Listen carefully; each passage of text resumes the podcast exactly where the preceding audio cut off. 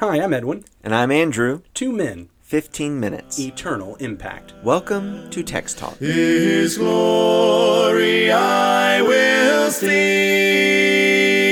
I will empty all. Welcome back to the podcast. We're looking at Acts chapter 7 this week. What are we reading today, Edwin? I'm going to start in verse 44 today. Our fathers had the tent of witness in the wilderness, just as he who spoke to Moses directed him to make it, according to the pattern that he had seen. Our fathers in turn brought it in with Joshua when they dispossessed the nations that God drove out before our fathers. So it was until the days of David, who found favor in the sight of God and asked to find a dwelling place for the God of Jacob. But it was Solomon who built a house for him. Yet the Most High does not dwell in houses made by hands, as the prophet says. Heaven is my throne, and the earth is my footstool. What kind of house will you build for me, says the Lord, or what is the place of my rest? Did not my hand make all these things? So, as we're returning then to Acts chapter 7, of course, the preacher speaking right now is Stephen.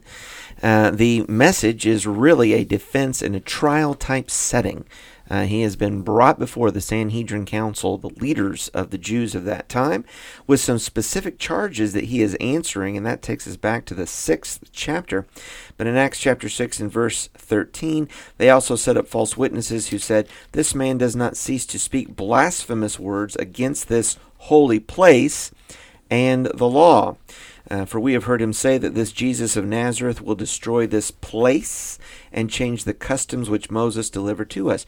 This place, the holy place. We are talking about the temple, and now in his sermon, recounting all of this Israelite history, we're going to talk about a tabernacle, a tent of God's dwelling, and we're going to talk about this place. We're going to talk about the temple itself that David and Solomon were working together to bring about. You'd think that these folks who were opposed to Jesus and the Christians could get a little more creative in their accusations, but this is the exact same accusation that was brought against Jesus mm. when they were bringing their false testimony in Matthew chapter 26, I think it is. Uh, I don't know okay, I've got it written down. Matthew 26, 61. I'm not just thinking of it, I have it written down. I looked um. this one up earlier. Uh, in Matthew 26, 61. Trade I, secrets. I know. I was, I was going to try to pull that off like I was just pulling it out of my head, but no. 61 ish. I got to be honest. So, but, but, what was the accusation? Ah, he said he would tear this down and build it back up in three days, yep. which which was a misunderstanding of something Jesus had said. Yeah, about his resurrection. You know, interestingly, I'll just throw this out th- this may be close to an accurate accusation against Stephen. Stephen may well have been saying Jesus is going to destroy this temple because that is exactly what Jesus ends up doing in AD 70. Well, and he prophesied and taught about it. You can read about it in places like Matthew chapter 24 uh, in the Gospel of Luke as well. That, that this was a, a teaching point to his disciples that the temple is going to be torn down stone by stone. Jesus is prophet, priest, and king. Part of being a prophet is these predictive prophecies come to pass. Otherwise, you're a false prophet. I'm really impressed because you didn't have Matthew 24 written down. You actually did pull that one out of your head. You're, you're impressive. so in AD 70, it's through the instrument of the Roman armies led by a General Titus, but Jesus' words come to pass utter destruction of Jerusalem, stone torn down, stone by stone from the temple, uh, down to down to the base, which is all that remains today. I obviously don't know if Stephen had specifically said that or not. It's no, just, I mean no, but beyond. The, the the point is that if they're rehearsing some of the same information that we have in Matthew chapter twenty four, one of the points of that teaching was as a warning for his followers yeah.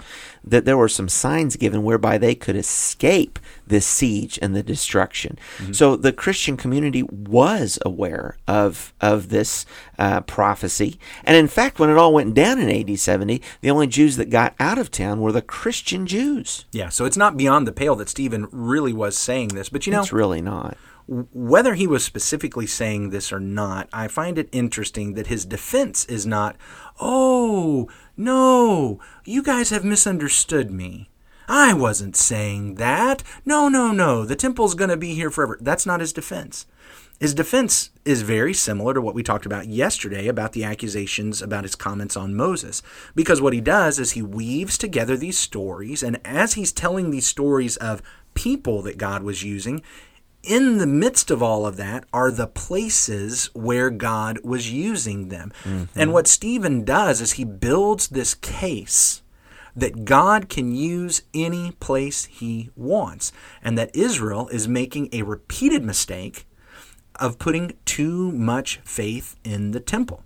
Jeremiah got onto him about that. Was that Jeremiah chapter 4, uh, where the, you guys are saying it's the temple of the Lord, the temple of the Lord, the temple of the Lord? But they had not been worshiping God properly, and so it wasn't surprising at all Oh, that so the temple ends up getting destroyed. I was going to say, so let's just point that out too for, for people that may may not know or, or be a little fuzzy on this point. This wonderful temple that Solomon built had been destroyed. had been destroyed before. had been destroyed by King Nebuchadnezzar and the Babylonians. Uh, there, there had been a rebuild after 70 years of Babylonian captivity, and it's it's a huge kind of expansion and development on that rebuilt second temple. You know that that um, Stephen and the Sanhedrin they're all kind of uh, around that building right now. So, so it's it's not like this temple hasn't already been destroyed before it. It actually had. Absolutely. And so then Stephen starts telling the story and he talks about Abraham. And it says, this is a really interesting phrase. He says, the God of glory appeared to Abraham in Mesopotamia. And I think we should not overlook the fact that he calls him the God of glory. Because what dwelt in the tabernacle and then the temple? mm, The Shekinah glory of God. the Shekinah glory of God. That's the the temple was the dwelling place not just of the Lord, but of the glory of the Lord. Right. And so when he highlights with Abraham that the God of glory appeared to him in Mesopotamia, he didn't wait for the temple to be built He did to appear. In fact, it wasn't even in Canaan land, was it? No. It's way over in Mesopotamia. Absolutely.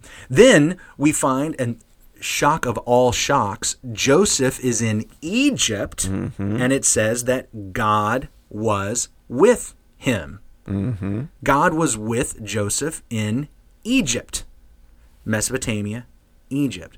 Then when he appears to Moses, it's not come up to Jerusalem, come up to Mount Zion and meet God. It's actually in Mount Sinai.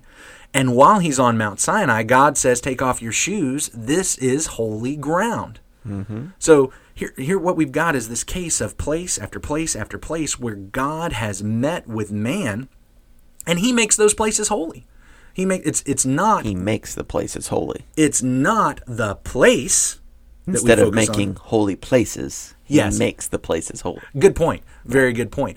And so wherever God made Abraham, that was holy ground. Where God was with with uh, Joseph, that was holy ground. Where God met Moses, that was holy ground.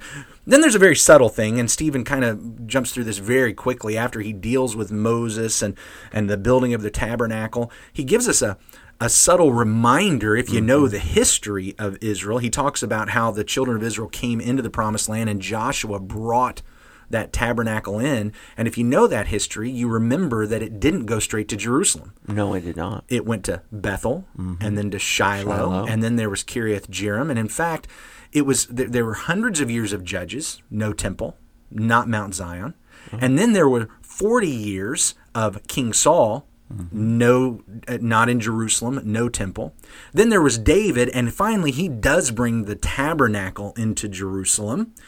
A little bit of trouble with that, but he finally gets it there. But the temple's not even built until Solomon. So we've had more than 80 years of kings before the temple is even built.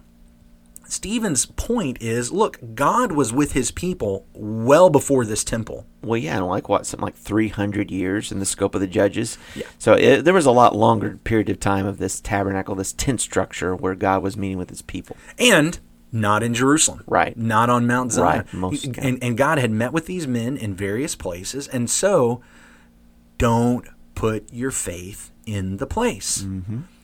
Put your faith in God who makes the place holy. Mm-hmm. And then Stephen, the, the coup de grace.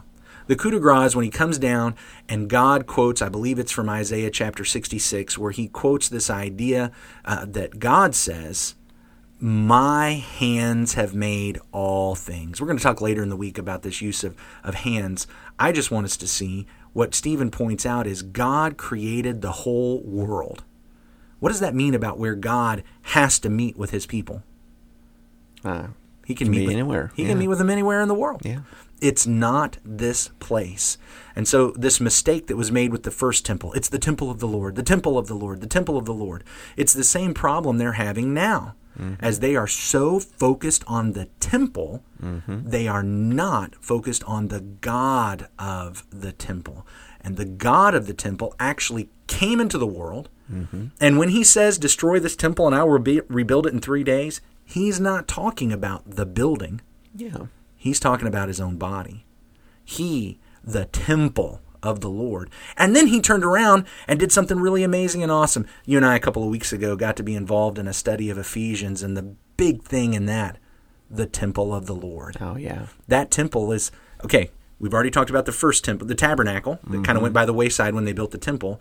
Then that first temple was destroyed. Yep. Yep. Then they built a second temple Yep. kind of got refurbished by Herod. Then it got destroyed. Mm-hmm. There's a third temple, mm-hmm. and the temple is us. That's right. You know, it's interesting to me, Andrew. There's some people today that are making the same mistakes that the Jews were making. A fixation on the building of the temple, as they say, "Oh yeah, there's going to be a rebuilt temple sometime in the future there in Jerusalem." No, there is a rebuilt temple right now, mm-hmm. and it's you and me. Mm-hmm. It's our brothers and sisters. It's the church of the Lord Jesus Christ, Jews and Gentiles coming together. We find that in the book of Ephesians, chapter 2, verses 17 through 22, on into chapter 3. Powerful, powerful picture. We are that temple. It is tremendous to be looking at this sermon in Acts chapter 7 and see yesterday when talking about Moses particularly, but all of these men that God raised up. However, they were pointing to one that would come after, and it is Jesus Christ. Uh, a, a similar message is coming through by thinking about this holy place where the glory of God is and where God fellowships with his people in the temple. But again, that's pointing to Christ and to his church. It's just great to learn these things. And we would love to know what you're learning as you're reading Acts, uh, Acts chapter 7, or maybe something else in your time with God. Send us an email about that at texttalk at christiansmeethere.org. That's all one word, texttalk at christiansmeethere.org. We need to finish this podcast, though, with a word of prayer. God in heaven, thank you so much for Stephen, for his faith, for his conviction, for his willingness to proclaim your gospel, for his preaching, for all that we can learn from this. May we put our faith not in men, not in people, not in places. May we put our faith in you. Today, may our faith be in you. And because our faith is in you, we will do whatever you say. Give us that courage. Give us that strength. Walk with us and hold our hands. Lord, we love you. Let your glory shine through your church. Let your glory fill us that we might show that glory to the world that they will want to be a part of this newly built temple that you are constructing. God, we love you so much. Thank you for loving us first. Through your son Jesus, we pray. Amen. Amen. Thanks for talking about the text with us today. I'm Edwin Crozier, and I'd like to invite you to join the Christians who meet on Livingston Avenue this Sunday for our Bible classes and worship. You can find out more at ChristiansMeetHere.org. Check out our daily written devotional that goes along with today's episode. You can find a link for it in our show notes. Michael Eldridge wrote and sang all four parts of our theme song. You can get more from him at acapeldridge.com. Remember to subscribe, rate, and review our podcast so others can learn about it more easily. Have a great day.